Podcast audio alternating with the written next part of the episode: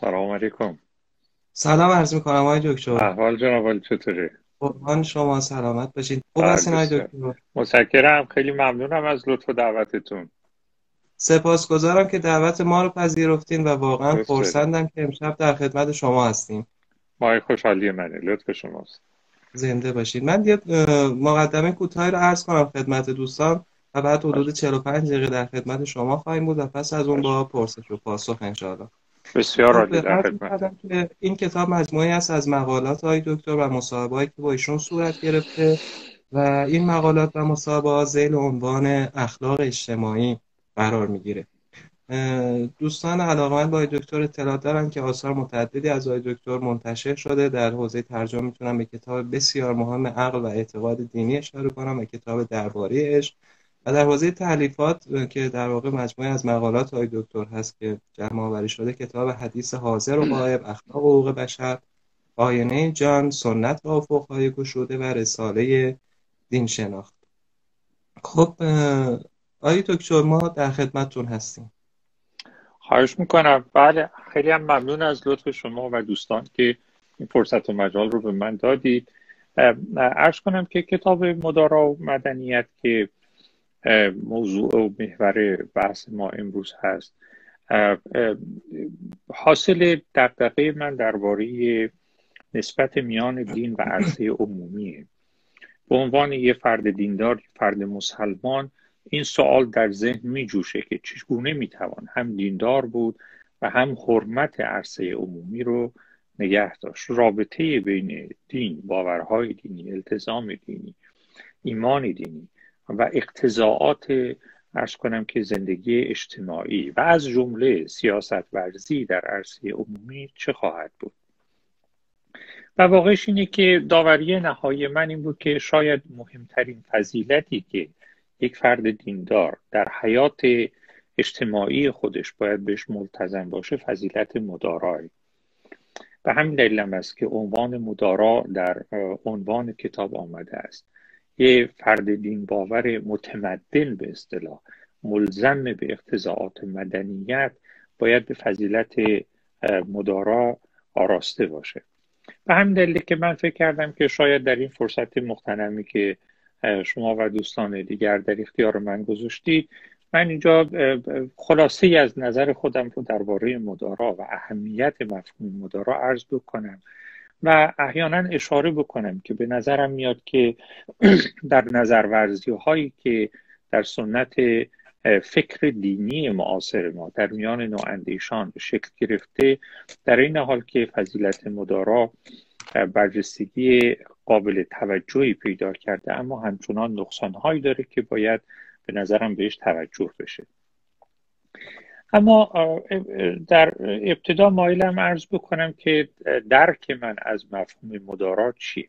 فضیلت مدارا در نهایت به این معناست که شما موضعی خودتون رو باوری دارید و اون باور خودتون رو حق می‌دانید و معتقدید که رقیب یا رقبا باورهای رقیب یا رقبا دست کم در اون مورد خاص بر خطا هستند. بنابراین یه جور به اصطلاح موضع واقع گرایانه درباره حق و باطل داره. یعنی بعضی چیزا حقن بعضی چیزا باطلن. و از جمله شما معتقدید که فلان عقیده یا باوری که شما دارید حق است و البته نتیجه باورهای مخالفش رو لاجرم شما نادرست و باطل تلقی می‌کنید. این به اصطلاح بخش عقیدتی مفهوم مداراست. یه همچه تمایزی در ذهن شما وجود داره و چون این التزام نظری شما به باور به مسابه باور حق دارید. اما در مقام عمل شما معتقدید که بنا به ملاحظاتی که میشه دربارش بحث کرد شما مایلید که با صاحبان عقایدی که شما نادرست می‌دانید به صلح و مسالمت زندگی کنید. بنابراین اون باور نظری با یه تمایل با یه میل عملی همراه است. میل به اینکه با مخالفان خودمون با صلح و صفا در آرامش همزیستی مسالمت ها داشته باشه البته مفهوم مدارا کمال نمیپذیرد مگر اینکه شما معیار یا معیارهایی در اختیار داشته باشید که روشن بکنه که آیا همه باورهای کاذب یا رفتارهایی که از منظر شما ناشایستن در خور مدارا هستن یا نه. بنابراین شما باید یه معیار دفاع پذیری داشته باشید که به اعتبارش بین عقاید و اعمال باطل اما در خور مدارا و عقاید و اعمال باطلی که در خور مدارا نیستند تمایز قائل بشید. بنابراین به این اعتبار فضیلت مدارا در واقع بین دو تا حد تعریف میشه. یکیش مطلق گرایی یکیش کسرت گرایی مطلق گراها در واقع معتقدند که این موضع درسته که تمایزی بین حق و باطله. بعضی باورها حقن بعضی باورها باطلن. و این درسته که در پاره مواقع ما واجد باورهای باطلیم و در پاره مواقع واجد باورهای حقیم. اونی که مطلق گرایان انکار می‌کنن این است که با امر ناحق تحت هیچ شرایطی مماشات نباید کرد. صلح و همزیستی با باور یا رفتارهای باطل تحمل باورها یا رفتارهای باطل و همزیستی با حاملان این اعمال و باورها به و شایسته نیست. بنابراین اونا اصل عقیدتی رو میپذیرن اما بچه عملی مفهوم مدارا رو درش تردید دارن. کسرتگراها موضع دیگری دارن. کسرتگراها معتقدند که بخش عقیدتی مفهوم مدارا نادرست است. یعنی اینکه شما بگید که باوری که من دارم حق باوری که دیگری داره باطلین از اساس ناشی از نوعی بدفهمیه. مرز میان حق و باطل روشن نیست. اینطوری نیستش که شما بتوانید به روشنی دیدگاه مختار خودتون رو حق و دیدگاه رقیب رو باطل بدونید. بنابراین در دیدگاه کسرتگرایانه دیدگاه های رقیب کمابیش باید به یک اندازه بر حق تلقی بشن. دلیل قاطعی برای برتری یک عقیده یک باور به عقیده یا باور دیگه وجود نداره. بنابراین اگر شما این رو بپذیرید در مقام عمل البته همه باید همدیگر رو تحمل بکنیم. بالاخره همه از یک وضعیت معرفتی برخورداریم. هممون به یه اندازه خطاکاریم. بنابراین کاملا محتمل است که من همون اندازه برحق باشم که شما و من همون اندازه بر باطل باشم که شما. بنابراین بهتره که در زندگی اجتماعی خودمون یکدیگر رو تحمل بکنیم و با پذیرش مدارا و ارز کنم که احترام متقابل زندگی بکنیم. بنابراین دیدگاه کسرتگرایانه وجه عقیدتی مفهوم مدارا رو رد می‌کنه اما با وجه عملیش همدلی داره. در واقع مفهوم مدارا تلاش می‌کنه خودش رو بین این دوتا تعریف کنه. یعنی در این حال که تمایز میان حق و باطل رو میپذیره در این حال می‌خواد که در مقام عمل دست کم با مجموعه خاصی از باورها که اونها رو نادرست و ناحق می‌دونه همزیستی مسالمت آمیز داشته باشه و حاملانش رو محترم بداره بنابراین شما می‌بینید که مفهوم کانونی مدارا قلب مدارا این ایده است که بعضی امور باطل در این عالم وجود دارند باطل و کاذب که در خور مدارا هستند ما باید با خود این باورها کنار بیایم و با حاملانشون همزیستی مسالمت آمیز داشته باشیم. به همین دلیل هستش که من پیشنهادم در همین کتاب این بود که شاید بهترین مفهومی که شما برای فهم این فضیلت مدارا می‌تونید اختیار کنید مفهوم حق ناحق بودن است. یعنی مداراگری به معنای این است که شما حق ناحق بودن رو برای دیگری به رسمیت بشناسید. مفهوم حق ناحق بودن متضمن دو تلقی متفاوت از حقه. ما اشتراک خورده اشتراک لفظی که در اینجاست کمی راهزنی. وقتی ما میگیم حق ناحق بودن حق ناحق بودن یه جز داره که عبارت است از حق بودن یک جز داره که عبارت است از حق داشتن. بین حق بودن و حق داشتن فرقه. حق بودن صفت یه عقیده یا باوره. میگیم فلان عقیده حق است صادق است درست است. یا فلان عقیده صادق نیست کاذب است نادرست است. حق بودن صفتی است که ما معمولا به عقاید به باورها نسبت میدیم. اما حق داشتن برمیگرده به حقوقی که آدما صاحبان این عقاید واجدن. مثلا فرض کنید که من ممکنه که یه عقیده کاذبی داشته باشم اما در این حال حق حیات دارم حق ارز کنم که آزادی بیان دارم و غیر و بنابراین نکته اول این هستش که مفهوم حق ناحق بودن در واقع دو مفهوم دو معنای متفاوت از حق رو با هم در میآمیزه. یکی مفهوم حق بودن یکی مفهوم حق داشتن. نکته دوم این هستش که گوهر مفهوم حق ناحق بودن این هستش که به صرف اینکه کسی حق است یا به صرف این که کسی ناحق است این برای فرد حقوق اجتماعی خاص نمی آورد یا از حقوق اجتماعی رو محروم نمی‌کنه. یعنی رابطه تلازم بین حق بودن و حق داشتن برقرار نیست. من ممکنه یه دو باوری داشته باشم که باطل باشه. اما به صرف اینکه این باور باطل است معناش این نیستش که دیگران حق دارند که من را از حقوق فردی یا اجتماعی محروم بکنه بنابراین این نکته مهمیه که رابطه تلازم منطقی بین حق داشتن و حق بودن وجود نداره.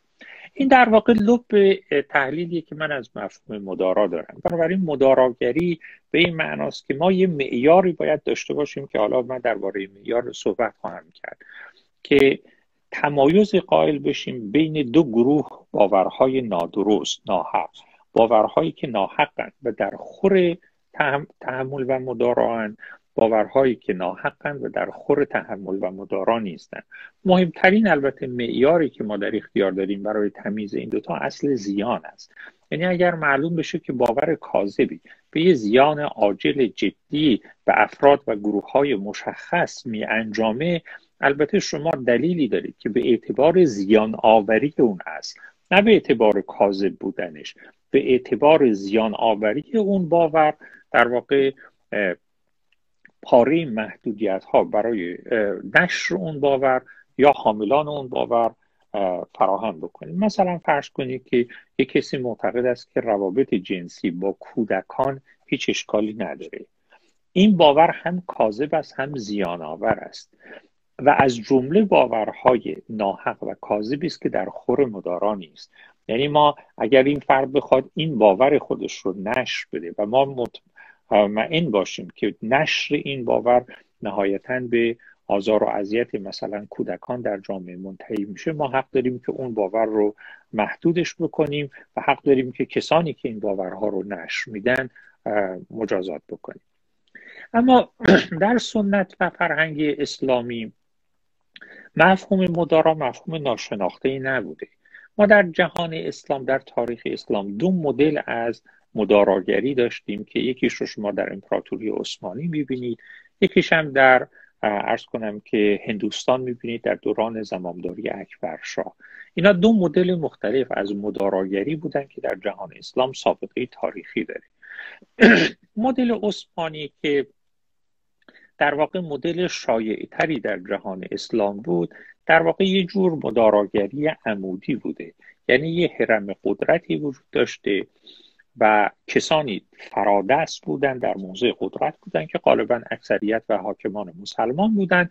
البته یه اقلیتی هم در جامعه بودند که حالا یا اقلیت مذهبی بودند یا اقلیت فکری بودند یا هرچه ولی بعضی از حقوق, حقوق اساسی اونها کاملا حفاظت شده و محترم بود. یعنی یه جور مدارای عمودی بود. توازن قدرت وجود نداشت. کسانی که فراتر بودند بنا به ملاحظات غالبا عملگرایانه تشخیص می‌دادند که برای اینکه اقتدارشون در این جامعه متکثر حفظ بشه بهتره که پاره حقوق رو برای اقلیت ها در اون جامعه به رسمیت بشناسن. مثلا فرض کنید در امپراتوری عثمانی مسیحیان حق داشتند که مدرسه خودشون رو داشته باشن محاکم خودشون رو داشته باشن. کلیساهای خودشون رو داشته باشن آداب دینی خودشون رو اجرا کنن و اکثریت مسلمان در این زمینه های هیچ دخالتی نمی‌کرد. چرا؟ برای اینکه امپراتوری عثمانی فرض می‌کرد که به این ترتیب ثبات مناطق ارز کنم که اشغال شده بهتر فراهم میشه. مدل اکبر شاه البته متفاوت بود. یه جور مداراگری افقی بود. یعنی نه بر مبنای ملاحظات عملی یا بر مبنای اعمال قدرت از بالا بلکه اکبرشاه واقعا معتقد بود که تنوع ادیان رنگارنگی باورها در جامعه اسلامی امر محترم و مقتنمیه و به این ترتیب معتقد بود که ما اصولا می‌تونیم از همدیگه چیز بیاموزیم و این حریم ارز کنم که باورهای یکدیگر رو محترم باید بداریم. بنابراین قدرت نبود که نهایتا تعیین کننده ساختار مدارا گرایانه در جامعه بود بلکه ارزش ها و دلایل اخلاقی بود که و دینی بود که او رو به این نوع ارز کنم که تسامح وامی داشت.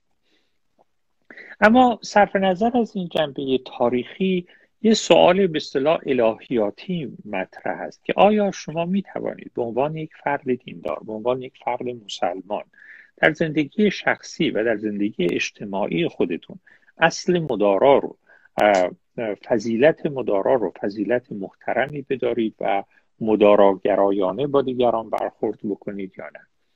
من در یکی از مقالات همین کتاب مدارا و مدنیت اونجا با توضیح به تفصیل نسبی توضیح دادم که پاره مبانی در فرهنگ اسلامی وجود داره که در فقه و کلام سنتی ما که این امکان رو به ما میده که مبنای برای مداراگری افقی فراهم بکنیم. یعنی مداراگری که مبتنی بر احترام متقابل بین ارباب و عقاید و مذاهب مختلف در جامعه دینی. این مدل بخشیش برمیگرده به ملاحظاتی که مرحوم هایری در اون کتاب که درباره حکمت و حکومت نوشتن توضیح دادن. و البته این مبانی که ایشون بهش اشاره کردن مبانی سابقه داری در فقه و کلام اسلامی رکن اول این مفهوم مداراگری برمیگرده به مفهوم ملک مشاع یعنی عرصه عمومی من خصوصا الان درباره عرصه عمومی بحث می‌کنم. درباره ارز کنم که زندگی روابط بیناشخصی هم به یه نحو دیگری البته شما می توانید از این مدل دفاع بکنید که من در اون مقاله‌ای که در کتاب هست در اون مورد هم توضیح دادم. رکن اول این استش که عرصه عمومی رو شما باید ملک مشاع تمام شهروندان جامعه بدونید. یعنی جامعه به همه متعلق است. فقط به من مسلمان یا من شیعه تعلق نداره. اهل سنت مسیحیان یهودیان کسانی که باورهای دینی ندارن و هر کسی که در اون جامعه است این جامعه یعنی عرصه عمومی جامعه رو شما باید از آن تمام شهروندان بدانید. ملک مشاع بدونید. رکن دومم این اصل ارز کنم که فقهی و ارز کنم که اصولی ماست که الناس مسلطون علی اموالهم. یعنی آدما حق هر گونه تصرف و حاکمیت در اموال خودشون رو دارن. شما اگر صاحب ملکی هستید این حق شماست که اون ملک رو چنان که میپسندید تدبیرش بکنید. حالا اگر یه ملک ملک مشاع باشه البته نتیجهش این میشه که تمام مالکان ملک مشاع باید در مدیریت و تدبیر اون ملک مشارکت داشته باشند و مشارکت مؤثر و برابر داشته باشند. و اینجاست که شما به رکن سوم می‌رسید که اصل عدالت است. یعنی که مالکان ملک مشاع برای تنظیم و تدبیر امور این ملکی که در بینشون مشاع است باید شیوه عادلانه پیدا بکنن که حق تمام شرکای این ملک محترم داشته بشه مطابق اصل عدالت شما نمی‌تونید امور این ملک مشاع رو یه جوری تنظیم بکنید که حقوق و منافع بعضی دیگر از مالکان این ملک به نحو یک طرفه و به نحو سیستماتیک نقض بشه. بنابراین شما وقتی می‌خوای قوانین و سیاست هایی برای تنظیم و تدبیر و امور این ملک مشاع فراهم بکنید باید یه جوری این قوانین رو تنظیم بکنید که عادلانه باشد. و برای گفتگو برای تصمیم گیری درباره اینا باید یه مبنای انتخاب کنیم که بین هم مشترک باشه. یعنی اگه من اومدم و و پنج نفر دیگه کنار هم قرار گرفتیم و یه برای یه اصولی استفاده کردیم که اصلا مطلقا برای ساکر ساکنان اون ملک یا صاحبان اون ملک هیچ معنایی نداره. به یه معنا من دارم عقاید خودم رو و شیوه مورد پسند خودم رو در مدیریت و تدبیر امور این ملک بر دیگر شرکای خودم تحمیل می‌کنم. به همین دلیل هستش که من هم در این مقالات این کتاب و هم در جاهای دیگه توصیح تاکید کردم که اگر شما قرار است که قواعدی سیاست هایی برای تنظیم و تدبیر عرصه عمومی در جامعه تصویب بکنید قانون بگذارید دو نکته رو باید در این مورد توجه کرد. یکی برمیگرده به اینکه شما نمی‌تونید قوانینی تصویب بکنید که حقوق دیگر شرکای این ملک مشاع رو به نحو یک طرفه و سیستماتیک نقض بکنید نکته دوم برمیگرده به شیوه و عدد گفتگو در عرصه اجتماعی. وقتی شما می‌خواید قانونی در عرصه عمومی وضع بکنید همیشه باید این قانون بر مبنایی باشه که بین اعضای جامعه مشترک است. یعنی شما نمی‌تونید بیاید بگید که مثلا فرض بکنید که من الان در یه جامعه زندگی می‌کنم که مثلا اکثریتش مسیحی هست مسیحیان نمی‌تونن بیان بگن که مثلا فرض کنید که به استناد کتاب مقدس مثلا عیسی آخرین پیامبر و نجات دهنده است و این مسلمونا که در اینجا اینا هیچ حق مثلا رأی نباید داشته باشن. برای که اگه به اینا حق رأی بدیم مثلا با اون آموزه مسیحی به تعارض بیفته. در اینجا در واقع یه سیاست عمومی داره تصویب میشه بر یه مبنای تماما به صرفا درون دینی. یعنی اگه شما مسیحی نباشید و عیسی رو به معنایی که اونا میگن نجات دهنده ندانید استدلالی که می‌کنن کاملا برای شما بی مبنا خواهد بود. یعنی شما مبنای مشترکی ندارید که با حتی با این گروه وارد گفتگو بشید. بنابراین اقتضای عدالت این است که قواعد تنظیم کننده عرصه عمومی بر مبانی استوار بشه که برای شهر، تمام شهروندان. صرف نظر از نظام های عقیدتی و ارزشی خاصی که دارند از جمله باورهای دینیشون علل اصول قابل فهم و پذیرش باشه. این همون چیزی است که جان رالز ازش به عنوان پرده بیخبری اسمی برای دکتر فکر می‌کنه. بله هم اینطور درست میگید. یعنی تعبیر شما کاملا درسته. یعنی شما باید وقتی می‌خواید اصول رو وضع بکنید باید فرضتون بر این باشه که شما دقیقا نمی‌دونید کجای این مجموعه جز اکثریتی یا جز اقلیتی در به تعبیر دیگه شما اون چرا که بر خودتون نمیپسندید بر دیگران هم نباید بپسندید. همینطور که من الان در این جامعه اقلیت معتقدم که اکثریت حق نداره به اعتبار باورهای مثلا دینی خودش. من رو از حقوق انسانی خودم از جمله مثلا حق دینورزی خودم حق دینورزی آزادانه محروم بکنه اگر من هم در اکثریت قرار گرفتم باید همین رو بر اقلیت بپسندم. در واقع اصل عدالت یه صورتی از همون قاعده کلی طلایی که آنچه را که بر خود نمیپسندی بر دیگران هم مپسند. این در واقع لب اصلی لب بسیار مدعای اصلی من در این کتاب وقتی که به مفهوم مدارا می‌رسیم. منتها من در اونجا به تلویح و بعدا به تصریح اشاره کردم که در واقع نظریه حکومتی که در سنت نواندیشی دینی ما در ایران معاصر مطرح شده که یه جور به صلاح فرهنگ مداراگری رو در قالب نظام دموکراتیک تشویق و ترغیب می‌کنه در عرصه عمومی نقایص جدی داره که باید بهش توجه بشه. ببینید نظریه که قالب نواندیشان دینی معاصر ما ارائه دادن. برای اینکه راه رو برای فضیلت مدارا باز کنند و مدیریت عرصه عمومی رو بر بنیان عادلانه تری استوار بکنند این بود که ما باید رأی اکثریت رو به رسمیت بشناسیم. و تا مدت های مدید نظریه حکومت نزد این بزرگان این بود که رأی اکثریت مبنای کار است. این ایده یه نقصان جدی داشت و اون بود که حقوق اقلیت رو به رسمیت نمیشناخت و راه رو برای به اصطلاح دیکتاتوری اکثریت باز می‌کرد.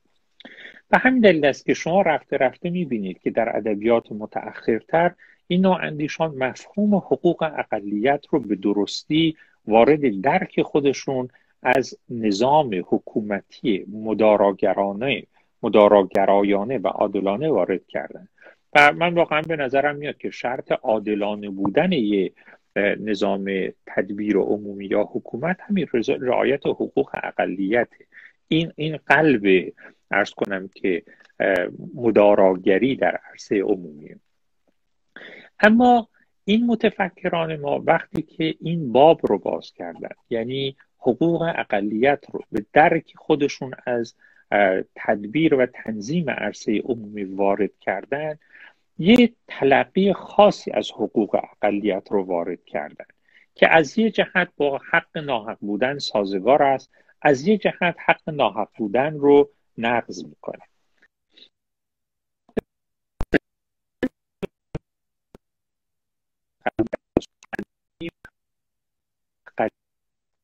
ماست حقوقشون به بچه کلی. یعنی ما در عرصه عمومی اکثریت می‌تونه هر کاری که دلش می‌خواد بکنه. مادام که حقوق حد اقلی اقلیت ها در اون جامعه رو رعایت کنه. حالا خواه اینا اقلیت های سیاسی هن اقلیت های مذهبی هن اقلیت های قومی هن حالا هر چه که هست. اکثریت حق داره به اعتبار اکثریت بودن هر قانونی هر سیاستی رو در عرصه عمومی حاکم بکنه مشروط بر اینکه حقوق حد اقلی این اقلیت ها در این جامعه نقض نشه. اما ادعای من این استش که اگر شما این رو مبنا قرار بدید در واقع دست اکثریت رو برای نقض حقوق غیر حد اقلی اقلیت ها گشوده اید توجه می‌کنید. یعنی اینجا شما می‌تونید بگید که بله من حقوق حد اقلی شما رو حالا به تعبیر بعضی از آقایون چنان که مثلا در اعلامیه جهانی حقوق بشر اومده نقض نکردن. اما خیلی دیگه از حقوق افراد رو آزادی های مدنی اجتماعی سیاسی اونها رو که جزء حقوق حد اقلی و پایه نیست شما به راحتی می‌تونید نقض بکنید. من یه مثالی می‌زنم که در اعلامیه جهانی حقوق بشر حق تبلیغ دینی نیامده. یعنی شما اگر مثلا اقلیت دینی هستید مطابق تفسیری که این نوع اندیشان ما می‌کنن حق تبلیغ دینی جز حقوق پایه شما نیست. بنابراین اکثریت مسلمان برای مثال حق دارند که قانونی به تصویب برسونن که حق تبلیغ دینی رو برای این اقلیت ها ممنوع بکنه.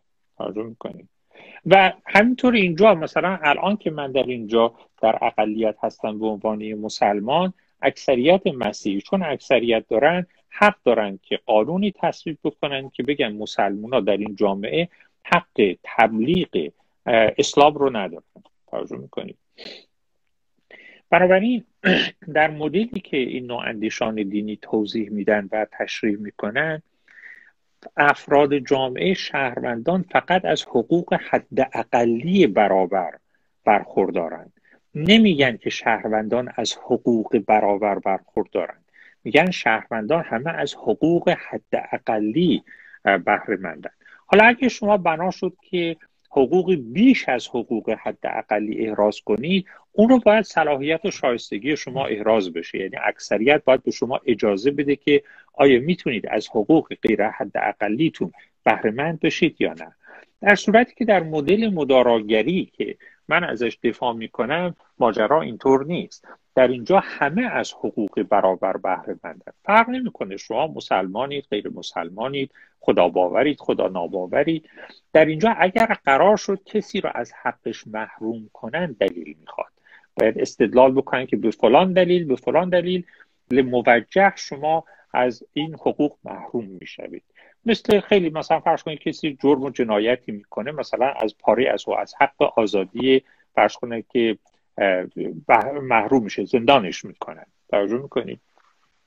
بنابراین در مدلی که نواندیشان دینی ما پیشنهاد می‌کنن اینجوری نیست که شهروندان واجد حقوق برابرن. شهروندان فقط در حقوق حد اقلی خودشونه که با هم برابرن. بیشتر از اون رو باید اثبات بکنن. باید براشون اکثریت اون حقوق رو براشون به رسمیت بشناسه. اگر نشناسه اونا هیچ مطالبه ای نمی‌توانند در این زمینه داشته باشند. حالا ریشه این ماجرا چیه؟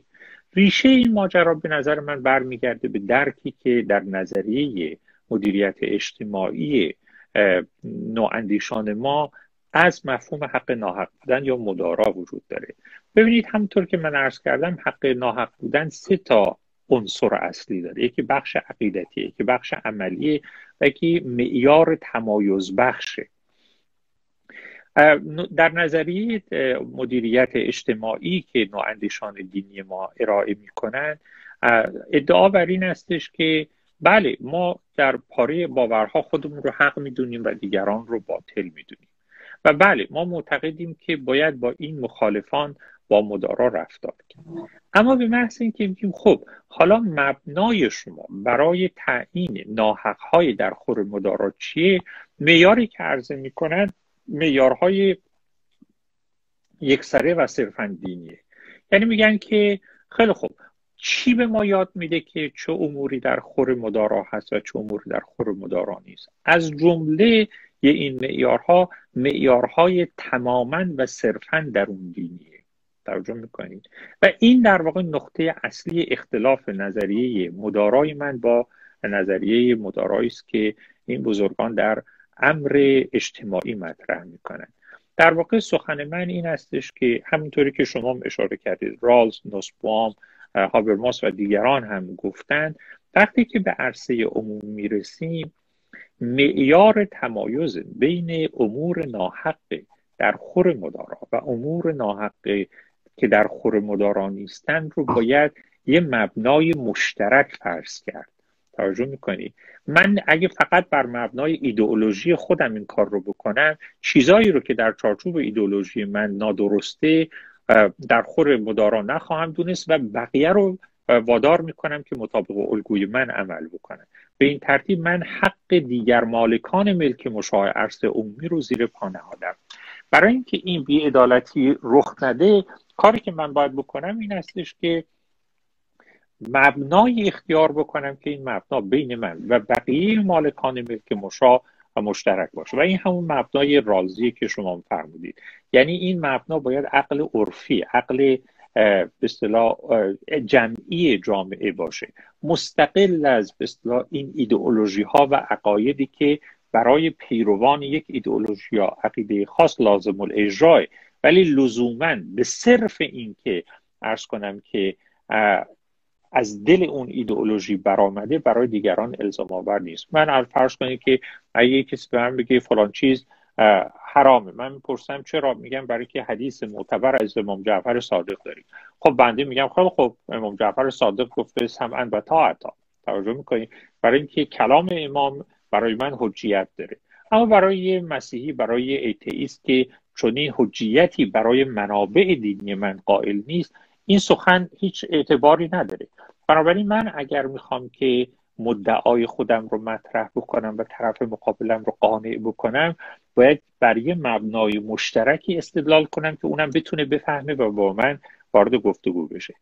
اتفاقی که میافته اینه که نوع اندیشان ما در واقع این نکته رو قبول ندارن. من برای شما چند تا فقره رو اینجا یادداشت کردم که بخونم از نکاتی که بعضی از این بزرگان ما گفتن. مثلا ببینید در یکی از برنامه های تلویزیونی من دیدم که یکی از نواندیشان برجسته ما از نهاد شورای نگهبان دفاع می‌کردن.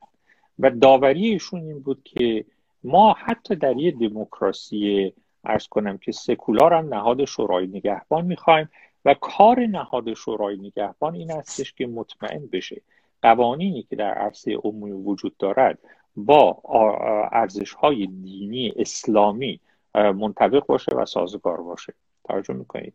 معنای این سخن چیه؟ معنای این سخن اینه که شما باید یه مرجعیت اسلامی در جامعه داشته باشید که در واقع دایره حقهای در خور مدارا و حق ناحقهای در خور مدارا و ناحقهای که در خور مدارا نیستن رو اون مرجع تعیین بکنه.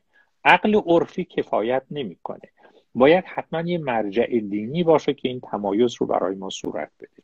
یا ببینید یکی دیگر از متفکران ما در پاسخ به مطلبی که من در این باره نوشته بودم ایشان می‌گویند که محروم کردن اکثریت مسلمان برای تصویب قوانین و سیاست گذارای عرصه عمومی بر مبنای استدلال های یک سر دینی نوعی تحمیل ناموجه بر شهروندان دیندار است.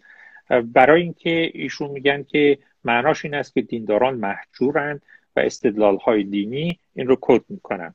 به عدم بلوغ دائمی مبتلا هستند و تا دلیل عقلی مستقل سقارت و محجوریت آنها را جبران نکند قابل پذیرش نیستند. ایشان این را از سر این کار بیان شهروندان مؤمن تنها تحت ولایت دائمی فلاسفه مجازن از حق قانونگذاری خود استفاده کنند و بعد اضافه می‌کنند عدم برخورداری از توجیه عقلی مستقل از دین هیچ قانونی را از اعتبار ساقط نمی کند پیش کشیدن چنین قیودی نقض حقوق اکثریت بر اساس ذهنیات شخصی و عقلگرایی حد اکثری است.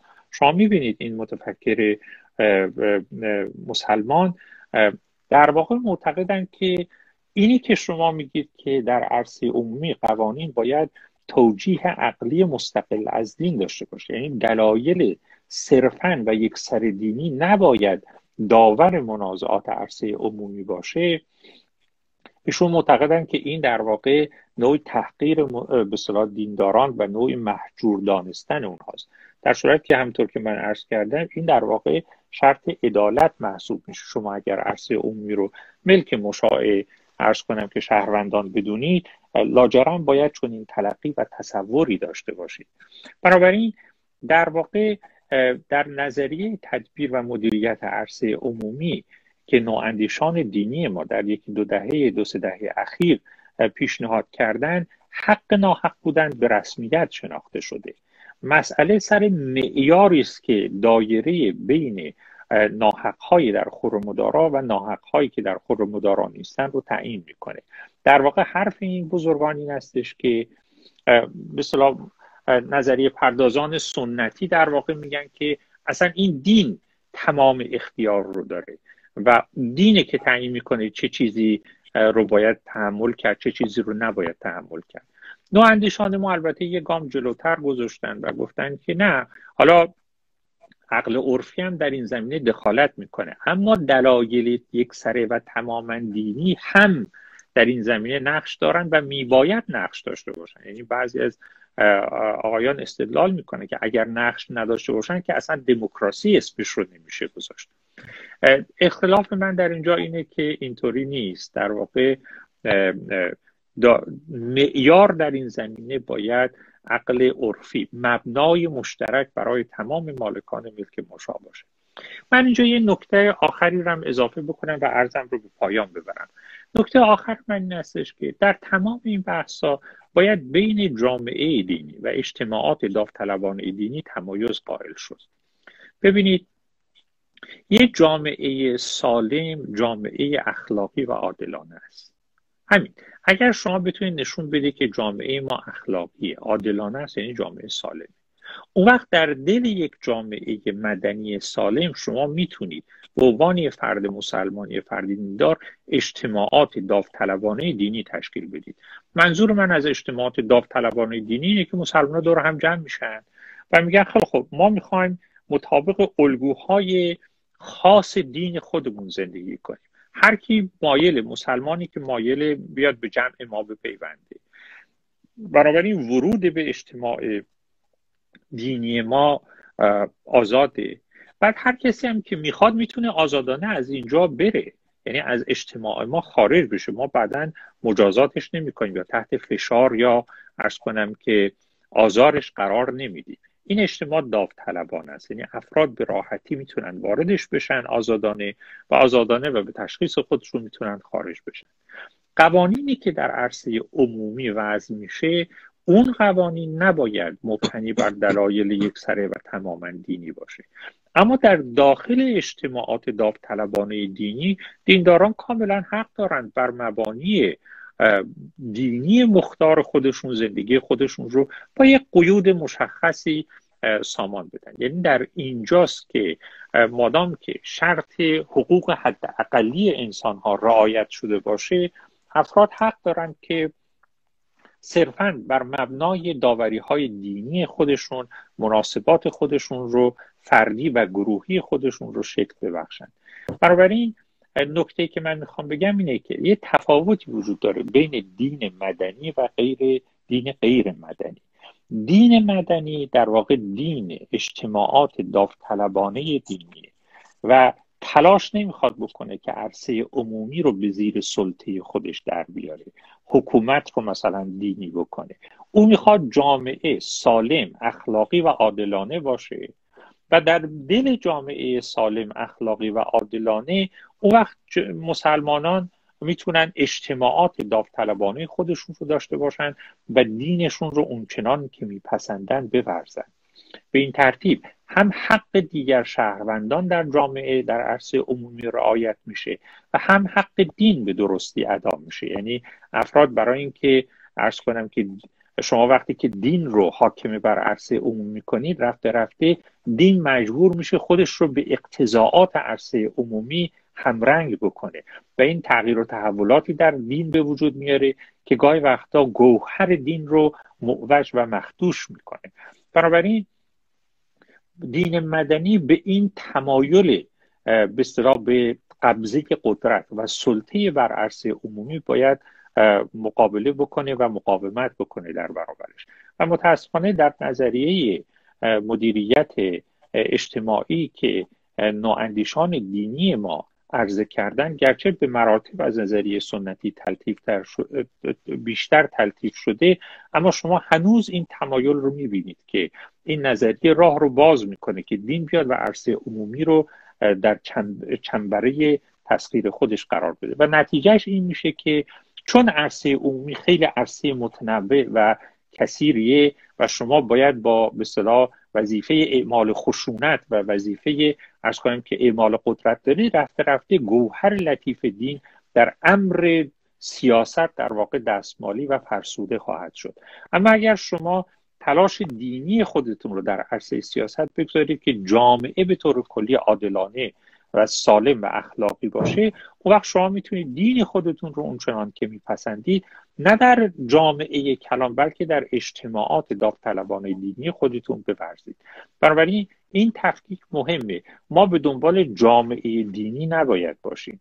ما باید به دنبال اجتماعات داوطلبانه دینی باشیم که اون وقت دین مدنی هم می‌تونه در داخل این اجتماع گوهر ایمان رو حفظ بکنه هم می‌تونه از طریق دفاع از قواعد بازی عادلانه و منصفانه در جامعه کلانتر سلامت جامعه رو تضمین بکنه. این در واقع اون دغدغه اصلی بوده که من در این کتاب مدارا مدنیت در ذهنم بوده و تلاش کردم به جنبه های به روایت های مختلف به این نکته برگردم. آقای دکتر خیلی لطف کردین. ممنونم از سخنرانی چون واقعا خود من استفاده کردم. نکاتی را مطرح کردن که بیشتر در کتابشون برخورد نکرده بودم سپاسگزارم از محبتشون. قبل از طرح سوالاتی که حالا هستش من اجازه می‌خوام کتابی به دوستان معرفی کنم. کتابی که اگر تا کنون آثار های دکتر رو به صورت کامل دوستان مطالعه نکردن یا قصد دارن به صورت چکیده آرا و نظریات های دکتر حالا شامل مکتوباتشون سخنرانی هاشون رو در نظر داشته باشن کتاب حدیث نواندیشان دینی که توسط دوست خوبم جناب آقای سید هادی تبا نوشته شده و توسط نشر کبیر منتشر شد کتاب خیلی خوبی است برای بازخوانی اجمالی آرای آقای دکتر نراقی آقای دکتر فنایی و آقای دکتر سروش دبا. با چند تا سوال در خدمتتون هستیم آقای دکتر. پرسش اولم این هستش که در مقاله اخلاق و عرفان به درستی اشاره کردیم که مباحث حقوقی میبایست بیشتر از منظر اخلاقی مطرح بشن نه سیاسی. در عمل های دکتر می‌بینیم که حتی در کشورهای توسعه یافته حقوق بشر در کانتکست ملت دولت تعریف میشه. به عبارت دیگه برای کسانی حقوق بشر رو تعریف می‌کنیم که زیل یک تابعیت سیاسی قرار گرفتن. گویا حقوق بشر رو معادل حقوق شهروندی می‌بینیم و خیلی از متفکران و اندیشان و حتی طرفداران مباحث حقوق بشر به جای کلمه حقوق بشر از حقوق شهروندی استفاده می‌کنن چه در کلام و چه در نوشتار. لذا حق برخورداری از حقوق اونجوری که اصطلاحی که هانا آرنت به کار می‌بره برای چند ده میلیون پناهجو و آوار جنگی این حق به وجود حق برخورداری از حقوق به وجود نمیاد. گویا حقوق بشر برای بشر به ماه و بشر نیست بلکه برای شهروندان هست. برای سلب حقوق بشر از پناهجویان می‌تونیم ادعاهای ادله اقلانی و اخلاقی رو داشته باشیم که این تبعیض داره واسهشون اتفاق میفته ببینید یه بحث ما در فلسفه حقوق داریم که اصولا منشأ حقوق چیه؟ و کسانی مثل فرض کنید که لیگال پازیتیویست ها پازیتیویست های حقوقی اینا در واقع معتقدند که شما اگر یه ساختار سیاسی و حقوقی نداشته باشید اصلا حق مفهومی نداره. حق فقط در جایی متولد میشه که شما یه واحد سیاسی داشته باشید. یه به ساختار سیاسی داشته باشید که نظام حقوقی داره. اگر شما به پیش از به جامعه سیاسی اصلا مفهوم حق معنا نخواهد داشت. برای مثال فرض کنید شما ببینید جان آستین معتقده که شما حق اصلا یعنی چیزی که به صلاح اون به صلاح ساورن اون حاکم در واقع برای شما به رسمیت می‌شناسد. بنابراین باید یه نظام سیاسی باشه که درش یه حاکمی باشه. اون حاکم در واقع قدرت و اقتداری داشته باشه که بقیه از او تبعیت می‌کنن و اگر اون حاکم گفت شما فلان حق رو دارید حق متولد میشه. حالا این در نظامات پادشاهی بوده. در نظامات جدیدتر هم شما مثلا کسانی مثل هارت و اینا رو که می‌بینی هارت که در واقع پدر فلسفه حقوق معاصره در اونجا هم در واقع همینه. از موضع و منظر هارت هم شما اگر اون اصل recognition رو نداشته باشه اون اصل به اصطلاح اون اصل به درجه دوم به رسمیت شناختن که مثل حقوق مثل قانون اساسی اصلا حقی متولد نخواهد شد. و اون اصل در صورتی به وجود میاد که شما جامعه سیاسی داشته باشید که رفته رفته بتونه یه قانون اساسی تنظیم بکنه و اون قانون اساسی اون حقوق رو تعریف بکنه. در مقابل این به اصطلاح لاجیکال لیگال پازیتیویستا این نچرال لا تیوریستا وجود دارن. نچرال لا تیوریستا میگن نه. وجود و تحقق حق منوط به به صلاح جامعه سیاسی نیست. ما واجد حقیم به صرف انسان بودن. مادامی که شما موجود صاحب منافع هستید اینترست دارید حق یعنی شیوه هایی که اینترست شما منافع و علائق اساسی شما رو به اصطلاح حمایت بکنید بنابراین بسته به اینکه شما کدوم یکی از این دو مدل رو اختیار کنید. اگر شما معتقد باشید که در وضعیت طبیعی پیش سیاسی پیش و مقدم بر نظام های حقوقی هم آدما واجد حقوقی هستند در این صورت مفهوم حق مستقل از حق شهروندی و مقدم بر حقوق سیاسی و اجتماعی تعریف خواهد شد. و این موضوعی که البته من دارم یعنی من به نظرم میاد که حقوق اخلاقی که بنیانه یعنی اگه شما نشرال تیوریست باشید در واقع معتقد که ما یه حقوقی داریم اسم حقوق اخلاقی و حقوق قانونی در واقع به تناسب این حقوق اخلاقی شکل می‌گیرند و حتی اگه شما نظام حقوقی نداشته باشید اون حقوق اخلاقی همچنان به صلاح اون وجه تکلیف آور خودشون رو دارن.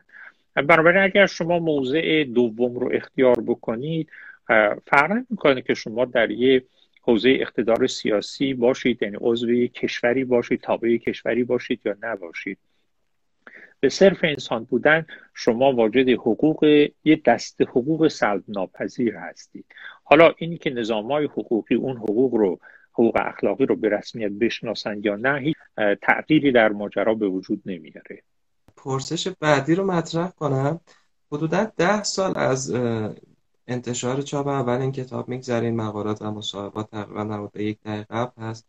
در این ده سال آرا و نظریاتی که در این کتاب داشتین تغییراتی هم داشته؟ بله به این معنا قطعا داشته. من به نظرم میاد که از جمله چیزهایی که به نظرم برای من اهمیت بیشتری پیدا کرد مسئله اصطلاح نقل مفهوم مدارا بود در اصطلاح در, در جریان نواندیشی دینی معاصر ایران. من به نظرم آمد که مفهوم مدارا فضیلت مدارا قدر و منزلتش اونچنان که میباید در جریان نواندیشی که به حال جریان پیشرو بوده در آشتی بخشیدن میان دین ورزی و ارز کنم که دموکراسی در عرصه عمومی حداقل در مقام نظر به نظرم میاد که نقصانهای جدی وجود داشته. از جمله توجه خود منم بیشتر به مسئله مدارا و اهمیت و نقشش در زندگی اجتماعی و درکی که ما از ساختار سیاسی اجتماعی داریم بیشتر جلب شده. من شاید یکی از مهمترین تغییراتی که از اون موقع نگارش این کتاب تا امروز در ذهن من به وجود اومده این هستش که به نظر من میاد که وظیفه سیاسی اهل دین مسلمانان در شرایط فعلی این نیستش که برن در انتخابات شرکت بکنن نماینده مجلس بشن و وزیر بشن و رئیس جمهور بشن و غیره. حالا اگر شدن هم اشکالی نداره. ولی پیشنهاد من این هستش که ما بیش از این که وظیفه سیاسی خودمون رو به عنوان مسلمان در این زمینه ها ببینیم وظیفه سیاسی خودمون رو باید در سالم کرد. یعنی یه اجتماع اخلاقی و عادلانه و سالم داشته باشیم. شما البته کسی ممکن بگه راهش اینه که ما بریم در عرصه سیاست و قانونگذاری و فلان اینا. من هیچ اشکالی نمی‌بینم در این کار. ولی من به نظرم میاد که شما به عنوان یه مسلمان به نظرم میاد که بهتره که از مشارکت در مثلا در در, در به دست گرفتن قدرت سیاسی پرهیز بکنید و به عنوان مسلمان. یعنی شما ممکن به عنوان شهروند بگید خب من به عنوان شهروند صرف نظر از اینکه مسلمانم می‌خوام برم در انتخابات شرکت کنم نماینده بشم و غیره. اما به عنوان یه مسلمان به نظرم مشارکت در دولت در مجلس در قدرت سیاسی کار درستی نیست. و مهمترین وظیفه دینی یه مسلمان سیاسی دینی مسلمان در شرایط فعلی به نظرم این هستش که به جای اینکه وارد بازی بشیم و تلاش کنیم که گل بزنیم یا گل بخوریم تلاش کنیم که قواعد بازی رو در جامعه منصفانه بکنیم و از سلامت و عدالت جامعه دفاع بکنیم. یکی از راهاش این هستش که به اصطلاح فعالان سیاسی به جای تعهد سیاسی خودشون رو در مبارزات انتخاباتی نشون بدن تعهدات سیاسی خودشون رو در رفع مشکلات مردم نشون بدن. این بسیار مؤسسات خیریه عامل منفعه اینا به نظرم به مراتب مؤثرتر از اینه که فرض کنیم که افراد احتمامات ارز کنم که حزبی و غیره بورزن البته عرض می‌کنم در اینکه یه فرد مسلمانی وارد فعالیت های سیاسی بشه من هیچ اشکالی نمی‌بینم. به صفت مسلمانی به نظرم این درست نیست.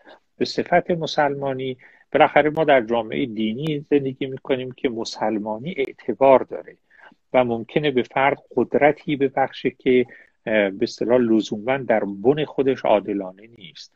و اون قدرت رو به نظرم میاد که یه فعال مسلمان به جای اینکه صرف کسب قدرت بکنه صرف استحکام بنیانهای نهاد مدنی بکنه جامعه رو سالم بکنه. چهار نفر در سیستان و بلوچستان بچه ها آب آشامیدنی ندارن برای اونا آب سالم درست بکنن. در فلانجا مدرسه نیست برای اونا مدرسه بسازن. من دیدم بعضی از روحانیون ما طلبه ها ماشین گرفته مثلا فرض کنید میره برای بچه ها تو روستا کتابخونه درست می‌کنه. نظر من این کاری که از بهترین کارهای مذهبی سیاسی که یکی می‌تونه بکنه. یه کسی طلبه روحانی من می‌شناسم که رفته دنبال این که از حیوانات در بی سرپرستی که تو بیابون فلان حمایت بکنن این به نظر من خیلی خیلی کار درستیه. افراد می‌تونن دردهای جزئی و واقعی جامعه رو تلاش کنن که با تلاش مدنی و غیرت دینی خودشون در کاهش این عالم بکوشند. و این به نظرم به اندازه اینکه شما برید رئیس دولت بشید و نماینده مجلس بشید و غیره هم سیاسی هم مردم پسنده و هم خدا پسنده به نظر من. پرسش بعد این که آی دکتر تامس نیگر تعریف خودش رو از لیبرالیسم مبتنی می‌کنه بر پذیرش نوعی بیطرفی. این تعریف نیگل چه نسبتی داره با تعریف شما از لیبرالیسم که رکن رکین اون رو پذیرش حق ناحق بودن می‌دونید ببینید اینا با هم کاملا قابل سازگاره سازگاره یعنی ببینید وقتی که تاماس نگل میگه بیطرفی یعنی همین. یعنی ببینید وقتی شما چیزی رو ناحق می‌دونید معناش این نیستش که شما بلافاصله تکلیف دارید که اون رو از صحنه روزگار حذف بکنید. توجه می‌کنید؟ خصوصا در مقام مدیریت اجتماعی شما باید این بیطرفی رو رعایت بکنید معناش این نیستش که هر ناحقی حق داره وارد عرصه اجتماع بشه. نه. معناش اینه که معیار این که کدوم ناحقی می‌تونه در عرصه اجتماع بمونه و کدوم ناحق نمی‌تونه بمونه این رو باید عقل عرفی و جمعی جامعه تعریف بکنه. شما نمی‌تونید بر مبنای ایدئولوژی خاص خودتون این مسئله رو ارز کنم که این تفکیک رو صورت بدید و بعد اعمال بکنید. به حال ببینید حق ناحق بودن به این معناست که در مقام عمل من بی طرفی خودم رو حفظ می‌کنم. توجه می‌کنید؟ ببینید حتی تاماس نگل هم البته نمیگه که شما بی طرف مطلق باشید. توجه می‌کنید؟ اون میگه که شما یه جاهای مثلا شما از تاماس نگل بپرسید یه کسی مثلا می‌خواد که مثلا بچه های زیر سن و سال رو مورد سوء استفاده جنسی قرار بده تاماس نگل نمیگه که شما اگه لیبرالید باید بیطرف بمونید. نه. در اونجا ما دلیلی داریم که این یه امر نادرستی است که نباید مدارا بشه. بنابراین دولت و افراد می‌تونن در اینجا موضع بگیرن و ارز کنم که تلاش بکنن که اون زشتی اون ارز کنم که امر باطل رو بزداین. اما بیطرفی در اینجا معناش اینه که شما به جای اینکه از ایدئولوژی ها و عقاید ویژه خودتون برای این امور استفاده کنید تلاش کنید عرصه عمومی بر مبنای گفتمان دیسکورسی شکل بگیره و تنظیم بشه که مبنای مشترک بر مبنای مشترکی که در بین تمام اعضای جامعه یا بسیار گروه های جامعه مشترک است در واقع این تصمیم گیری ها صورت بگیره. از هم تشکر می‌کنم که امشب دعوت ما رو پذیرفتین و خیلی باعث افتخار ما بود که در خدمت شما باشیم. من با تشکر کنم از دوستان خوبم در حزب اتحاد ملت ایران اسلامی شعبه فارس علت خصوص سرکار خانم دیدار و آقای ایزدی که در برگزاری نشست ها تلاش می‌کنند فایل تصویری این جلسه به صورت IGTV در همین page گفتار اندیشه ذخیره میشه. فایل صوتی هم در کانال تلگرام گفتار اندیشه منتشر میشه. آقای دکتر اگر نکته پایانی دارید بفرمایید. برای منم مجددا ممنونم از لطف شما و خوشحالم که دوستان به عنوان یه تشکیلات حزبی و سیاسی انقدر بردبار و اهل مدارا بودن که این سخنان گهگاه انتقاد آمیز رو هم بشنوند. به حال ممنونم از دعوت مهرامیز شما و از مداراگری و بزرگواریتون. سپاس گذارم